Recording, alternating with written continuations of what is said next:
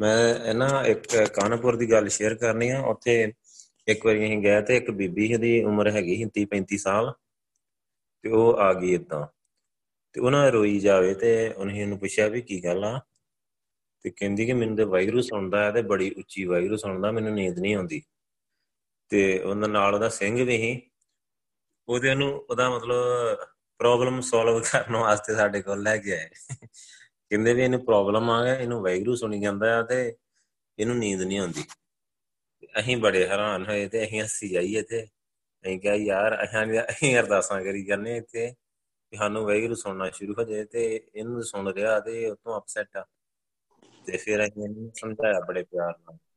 ਭਾਈ ਸਾਹਿਬ ਵੀ ਸਾਰਿਆਂ ਨੂੰ ਸਮਝਾਇਆ, ਉਹਨੂੰ ਬੜਾ ਚੰਗੀ ਤਰ੍ਹਾਂ ਸਮਝਾਇਆ ਤੇ ਇੱਕ ਬਖਸ਼ਿਸ਼ ਹੁੰਦੀ ਉਹ ਕਹਿੰਦੀ, ਮੈਨੂੰ ਇੰਨਾ ਉੱਚੀ ਸੁਣਦਾ ਆ ਕਿ ਮੈਨੂੰ ਟੀਵੀ ਦੀ ਆਵਾਜ਼ ਵੀ ਨਹੀਂ ਸੁਣਦੀ।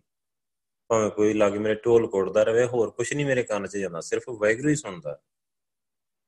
ਤੇ ਕਹਿੰਦੀ ਜਦੋਂ ਮੈਂ ਕਿਤੇ ਜਿਵੇਂ ਬਾਹਰ ਜਾਂਦੀ ਆ ਘਰੋਂ, ਤੇ ਥੋੜਾ ਜਿਹਾ ਸਲੋ ਹੋ ਜਾਂਦਾ। ਜਦੋਂ ਮੈਂ ਘਰੇ ਆ ਜਾਂਦੀ, ਫਿਰ ਤੇਜ਼ ਹੋ ਜਾਂਦਾ। ਤੇ ਫਿਰ ਉਹਨੇ ਸਮਝਾਇਆ, ਫਿਰ ਉਹਨੂੰ ਨਾ ਕਿਸ ਕੀ ਉਹਨੇ ਸ਼ਾਇਦ ਨਹੀਂ ਬਣੀ ਕਿ ਬਣੀ ਫਿਰ ਉਹਨੂੰ ਕਿਹਾ ਕਿ ਤੁਸੀਂ ਗੁਰੂ ਸਾਹਿਬ ਨੂੰ ਅਰਦਾਸ ਕਰੋ ਕਿ ਗੁਰੂ ਸਾਹਿਬ ਜੀ ਸੱਚਖੰਡ ਲੈ ਜਾਓ। ਉਹ ਪਹਿਲੀ ਸਿਟਿੰਗ ਵਿੱਚ ਹੀ ਸੱਚਖੰਡ ਚਲੀ ਗਈ। ਤੇ ਉਹਨੇ ਫਿਰ ਉਹਨੇ ਨਰਕਾਂ ਦੇਖੀਆਂ, ਸਾਰਾ, ਸਾਰੀ ਅਗਲੀ ਗੇਮ ਦੇਖੀ। ਮੁੜ ਕੇ ਪਰਿਵਾਰ ਬੜਾ ਜੁੜ ਗਿਆ ਹੈ। ਅਜੇ ਤੱਕ ਇਹ ਪੂਰਾ ਜੁੜਿਆ ਹੋਇਆ ਹੈ ਵਾਹਿਗੁਰੂ ਦੇ ਨਾਲ।